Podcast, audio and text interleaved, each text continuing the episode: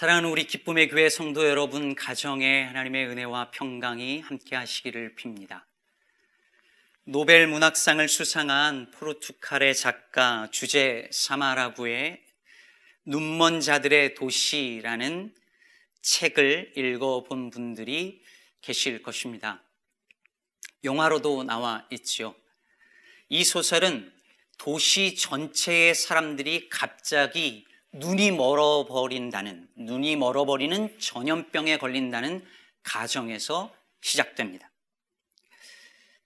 갑자기 운전을 하던 한 남자가 눈이 안 보여 하면서 차를 멈춥니다.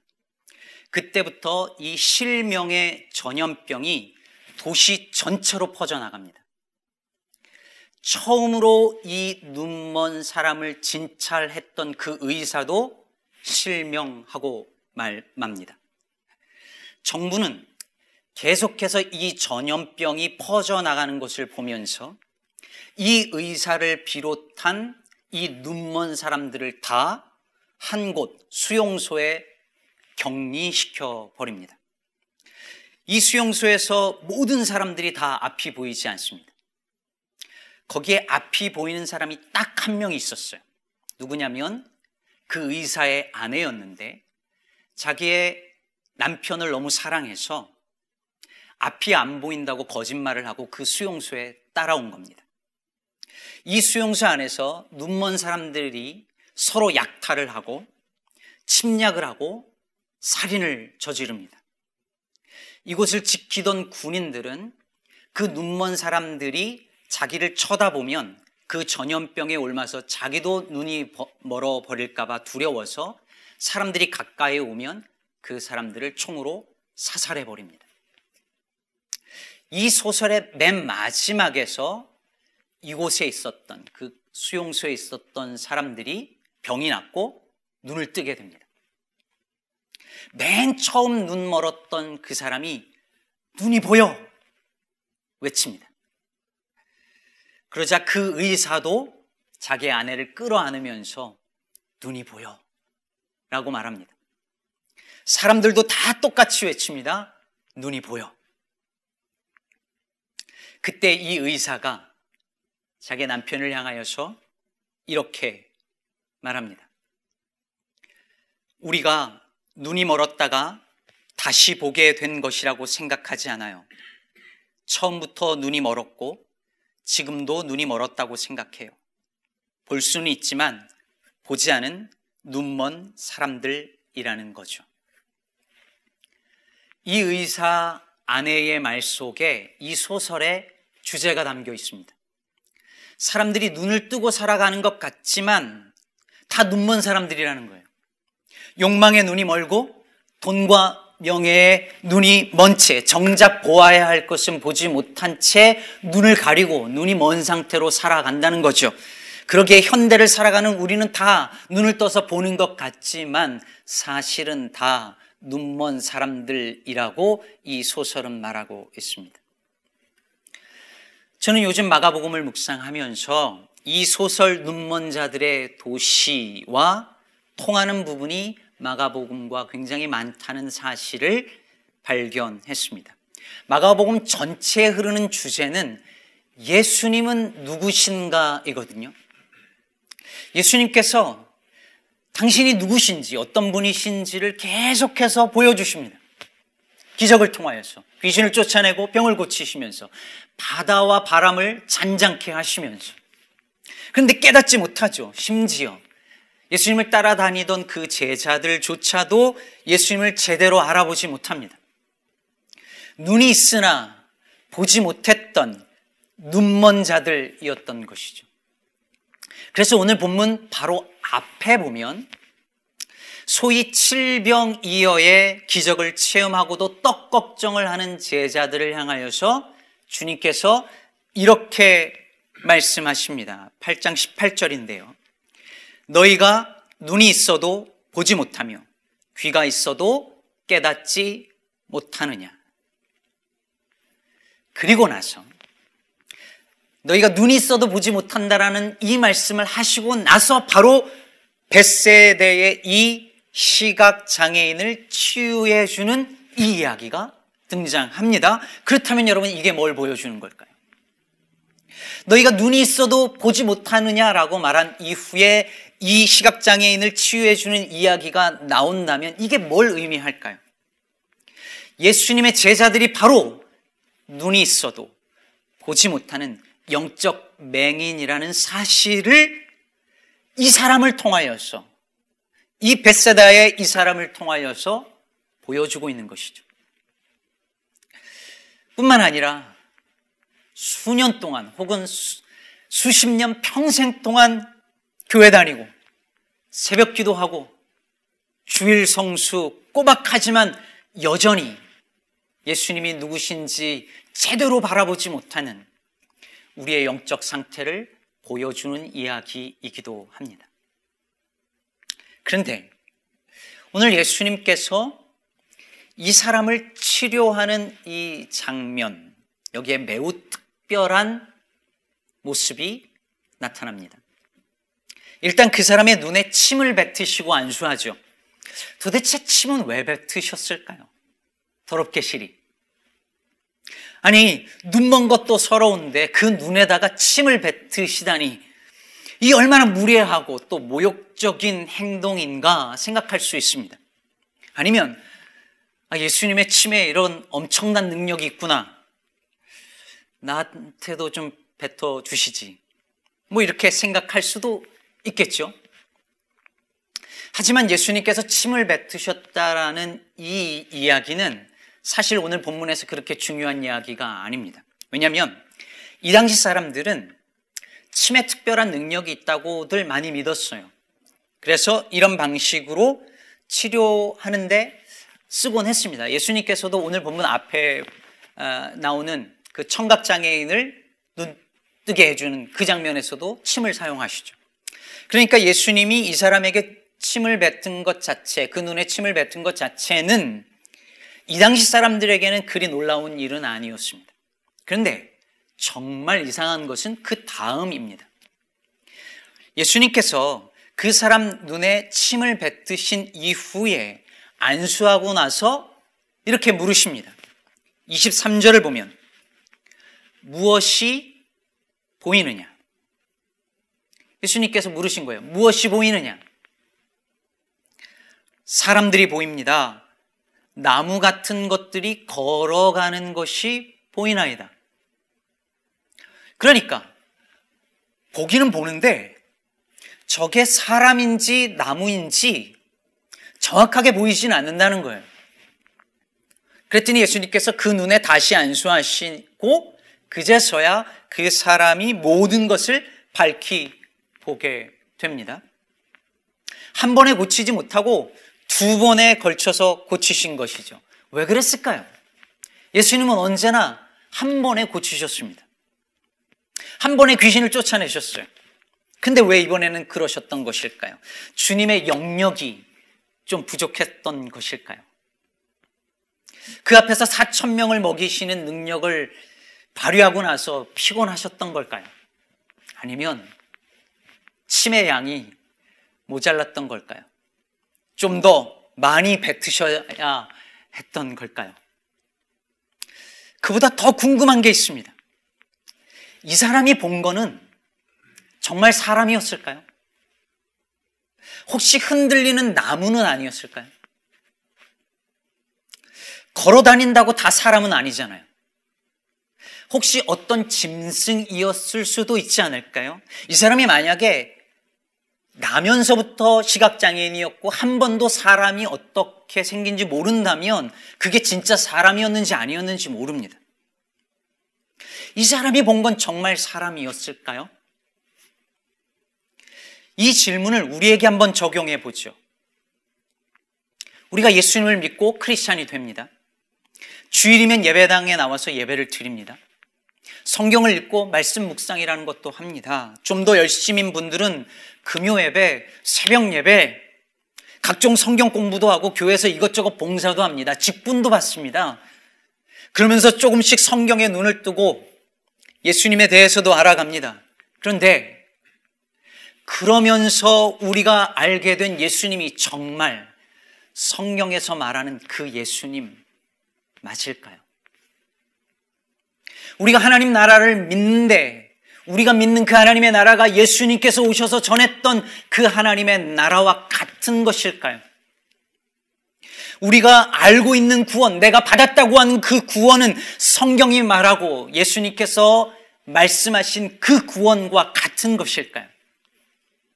혹시 우리는 보기는 보는데 나무 같은 것들이 걸어가는 것이 보이나, 보이나이다 라고 말했던 이 사람과 같은 상태는 아닐까요? 이야기를 좀 더 진전시켜 보죠. 오늘 본문의 두 번째 이야기는 예수님이 제자들과 함께 빌립보 가이사랴 지방에 가서 길가에서 제자들과 나눈 대화입니다. 예수님이 제자들에게 물으시죠. 사람들이 나를 누구라고 하느냐? 제자들이 대답합니다. 세례 요한이라고 하기도 하고, 더러는 엘리야, 더러는 선지자 중에 하나라 합니다. 그래서 예수님이 다시 물으시죠. 이걸 한번 본문을 볼까요? 29절입니다. 29절을 보면 너희는 나를 누구라 하느냐? 그러자 베드로가 대답하시오. 뭐라고 대답했는지 우리 같이 한번 같이 읽어볼까요? 주는 그리스도이시니이다. 여러분, 이제 정답이 나왔습니다. 드디어 정답이 나왔어요. 여기서 그리스도라는 말은 예수님이 왕이라는 말씀이에요. 주께서 하나님 나라의 왕, 즉 예수님께서 이제 하나님의 나라가 임했다라고 말할 때 그 하나님의 나라의 왕이 예수 그리스도라고 지금 베드로가 고백하는 것입니다. 이 고백이 왜 놀라우냐면 지금 이 대화를 하고 있는 장소가 빌립보 가이사랴라고 했습니다. 이 도시는 헤롯 빌립 왕이 로마 황제 티베리우스를 기념하기 위해서 황제의 이름 가이사와 자기의 이름 빌립을 붙여서 빌립보 가이사랴라고 이름한 도시였습니다. 게다가 이 도시에는 로마 황제에게, 황제에게 바쳐진 어마어마한 신전이 있었습니다. 로마 황제가 신이라고 여겼던 거죠. 그런데 바로 그곳에서 그 빌립보 가이사랴에서 베드로가 주는 그리스도십니다라고 고백한 거죠. 그러니 이 고백은 저 로마 황제가 아니라 예수님이 왕이십니다. 예수님이 하나님 나라의 왕이십니다. 라고 선언한 거죠. 매우 위험하고 매우 도발적인 정치적 선언인 동시에 정확한 신앙 고백이 아닐 수 없는 것입니다. 그런데 이 놀라운 신앙 고백 직후에 예상하지 못했던 일이 벌어집니다. 예수님께서 제자들에게 당신께서 이제 죽임당할 것을 가르치시고 그러자 베드로가 예수님을 붙들고 항변합니다. 잘 알려진 것처럼 여기서 항변하다는 말은 예수님께서 귀신을 꾸짖었다라고 말할 때 그 단어입니다. 즉 베드로가 예수님을 꾸짖은 거죠. 말도 안 되는 소리 하지 말라는 겁니다. 아니, 왕이 어떻게 고난을 받습니까? 정신 차리세요라고 예수님을 꾸짖은 거예요.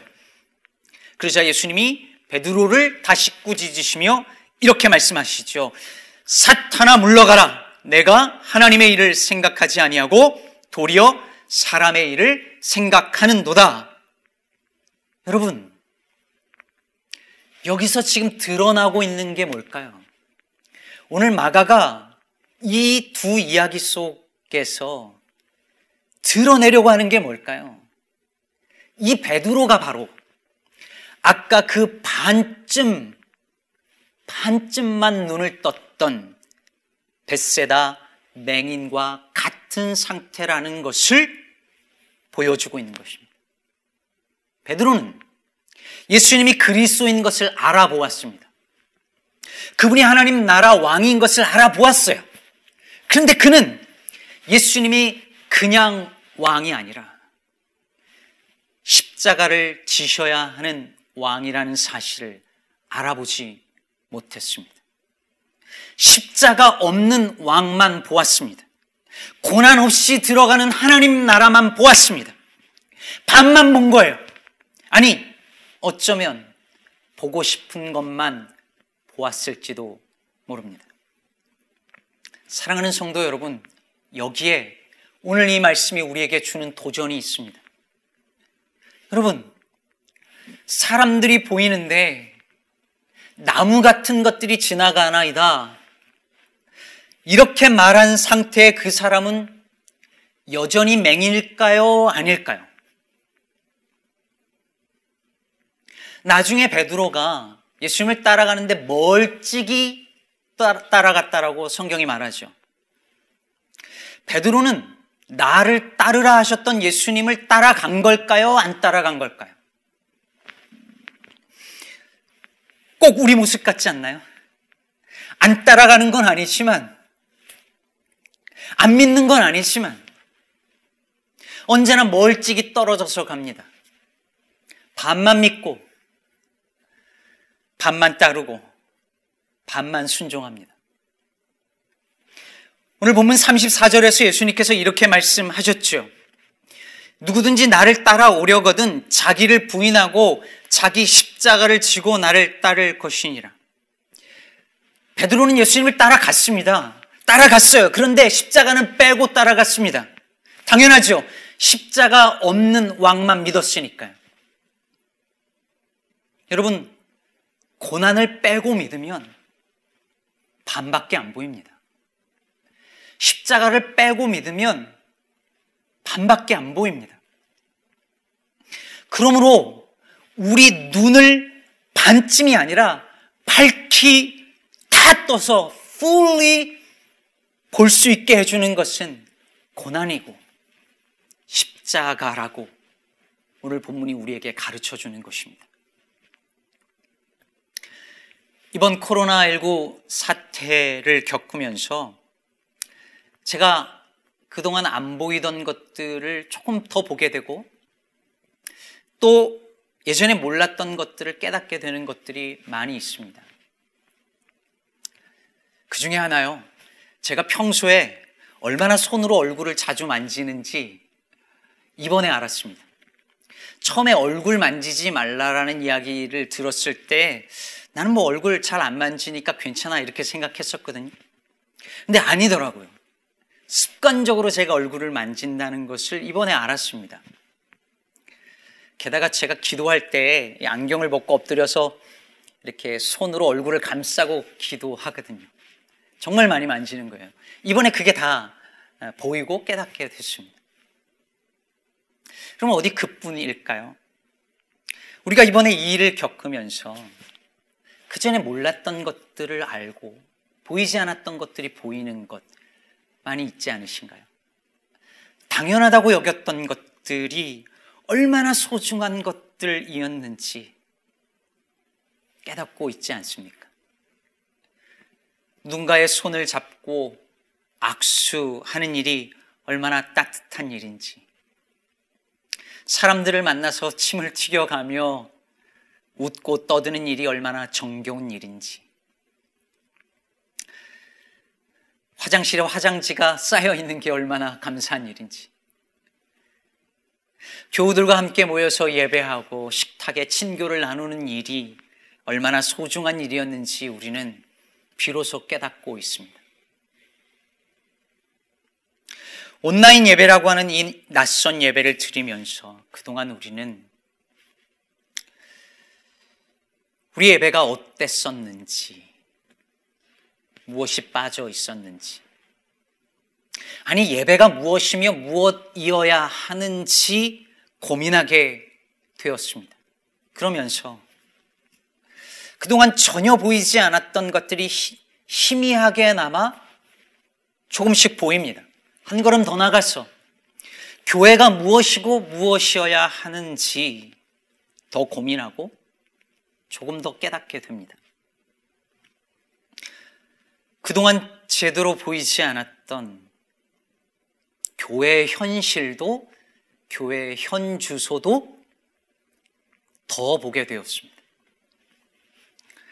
여러분도 알다시피 어제 오후 5시부터 일리노이주 Stay at Home 행정명령이 시행되었습니다. Non-essential, 즉 필수적이지 않은 활동을 위한 외출을 금하고 집에 스테이하라는 거죠. 물론 여기에 essential한 개인적인 혹은 영업 활동은 제외됩니다. 저 스크린에서 보는 것 보내드려서 아시겠지만 식료품점, store, 주유소, 병원, 경찰서, 소방서, 대중교통, 취약계층을 위한 복지 서비스, 미디어, 은행, 하드웨어점, 드라이클리닝, 음식점, 배달하고 픽업만 되지만 그리고 장례 다 됩니다. 개인 활동에서도요. 장 보거나 약 픽업, 병원 방문, 테이크아웃, 대중교통, 약이나 식료품 전달 목적의 친구 집 방문, 사회적 거리를 유지한 여가 활동, 즉 산책, 조깅, 자전거, local park 방문, 그리고 pet을 돌보기 위해서 나오는 것 다 됩니다. 여러분, 여기 있는 모든 것을 다 이센셜 한 것으로 본 거예요. 그런데 여러분, 이 모든 이센셜 한것 중 어디를 찾아봐도 교회는 없습니다. 여기 언급한 모든 것이 이센셜한 것인데, 필수적인 것인데, 교회는 필수적인 것이 아니라고 본 거죠.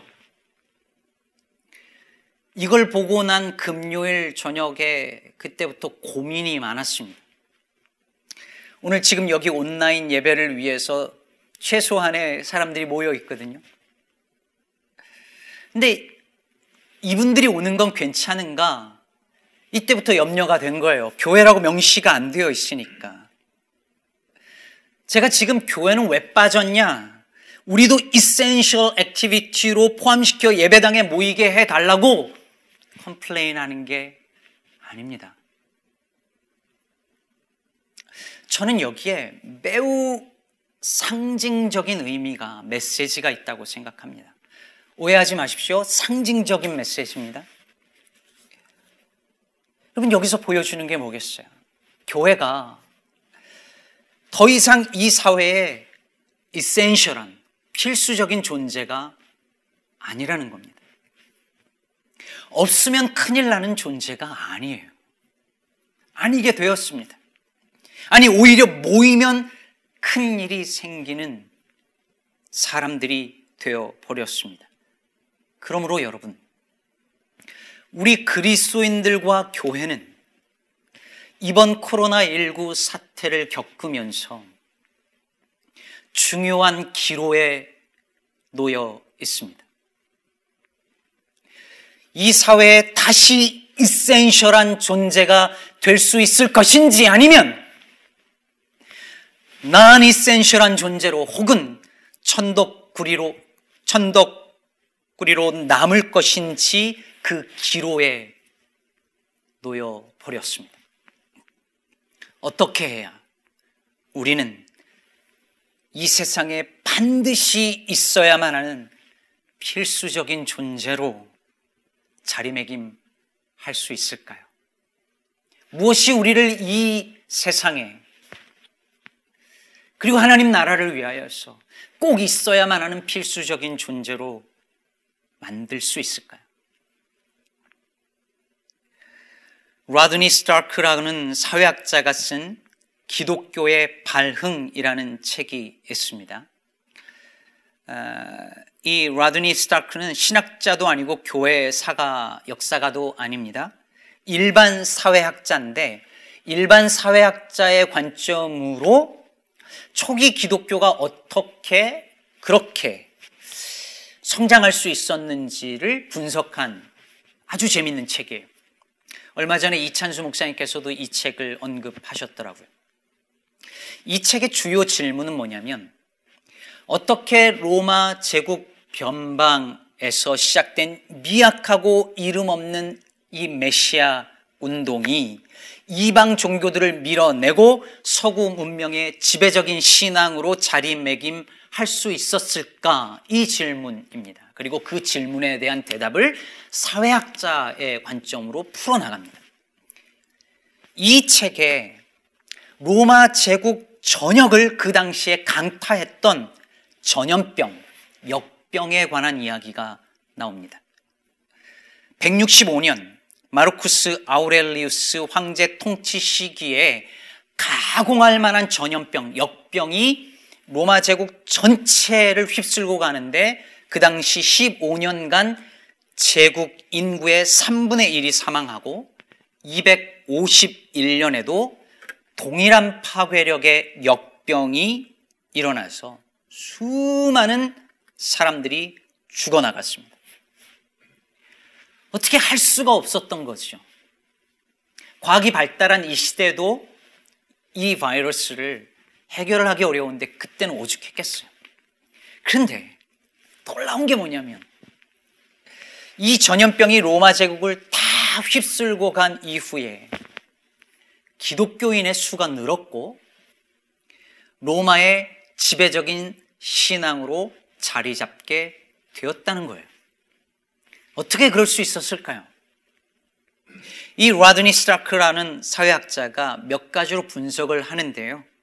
그 중에 하나가, 하나가 뭐냐면, 당시 역병을, 역병을 겪으면서 사람들의 질문이 도대체 이런 일이 왜 일어나는가 였는데, 그 어느 누구도 여기에 해답을, 답변을 주지 못한 겁니다. 어떤 종교도, 어떤 철학가도.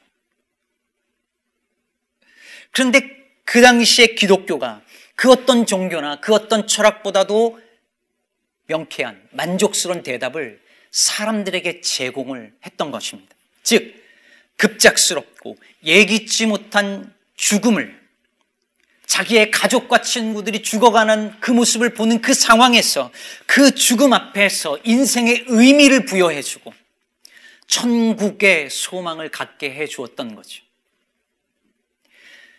지금은 이 이야기가 진부한 이야기처럼 사람들에게 들리겠지만 그 당시에는 삶의 의미가 부여되는 중요한 답변이었습니다. 그뿐이 아니었습니다. 당시의 기독교인들은 사람들이 전염병으로 죽어가는 죽음을 두려워하지 않으면서 사람들을 도왔습니다. 그 당시 디오니시우스라고 하는 주교의 편지를 보면 이런 대목이 나옵니다. 우리 기독교인 형제들은 대부분 무한한 사랑과 충성심을 보여주었으며 한시도 몸을 사리지 않고 상대방을 배려하는 데 온 힘을 쏟았습니다. 그들은 위험을 무릅쓰고 아픈 자를 도맡아 그리스도 안에서 모든 필요를 공급하고 섬겼습니다. 그리고 병자들과 함께 평안과 기쁨 속에 생을 마감했습니다. 사랑하는 성도 여러분, 초기 기독교인들은 베드로와 같지 않았습니다. 그들은 십자가 없는 왕을 믿은 것이 아니라 십자가에 달린 왕을 믿었습니다. 그들, 그들은 눈을 반만 뜬 사람들이 아니라 밝기 떠서 십자가에 달린 왕을 보았고 밝기 떠서 하나님의 나라를 fully 보았습니다. 그랬기 때문에 사람들이 죽어가는 그 역병의 현장 속에서도 나 살 길만 찾은 것이 아니라 남 살 길을 도모한 것입니다. 그래서 예수님께서 35절에서 하셨던 바로 그 말씀, 누구든지 자기 목숨을 구원하고자 하면 잃을 것이요. 누구든지 나와 복음을 위하여 자기 목숨을 잃으면 구원하리라는 이 말씀을 말씀 그대로 믿고 행했던 것입니다. 그리고 결국 그 모습으로 인해서 초기 기독교는 그 사회에 없어서는 안 될 이센셜한 필수적인 존재가 될 수 있었습니다. 저는 요즘 눈을 뜨려고 최선을 다하여 애쓰고 있습니다. 반쯤만이 아니라 풀리 밝히 볼 수 있게 달라고 기도합니다. 이런 위기의 시기에 교회는 어떤 존재가 되어야 하고 무엇을 해야 할지 고민하고 있습니다.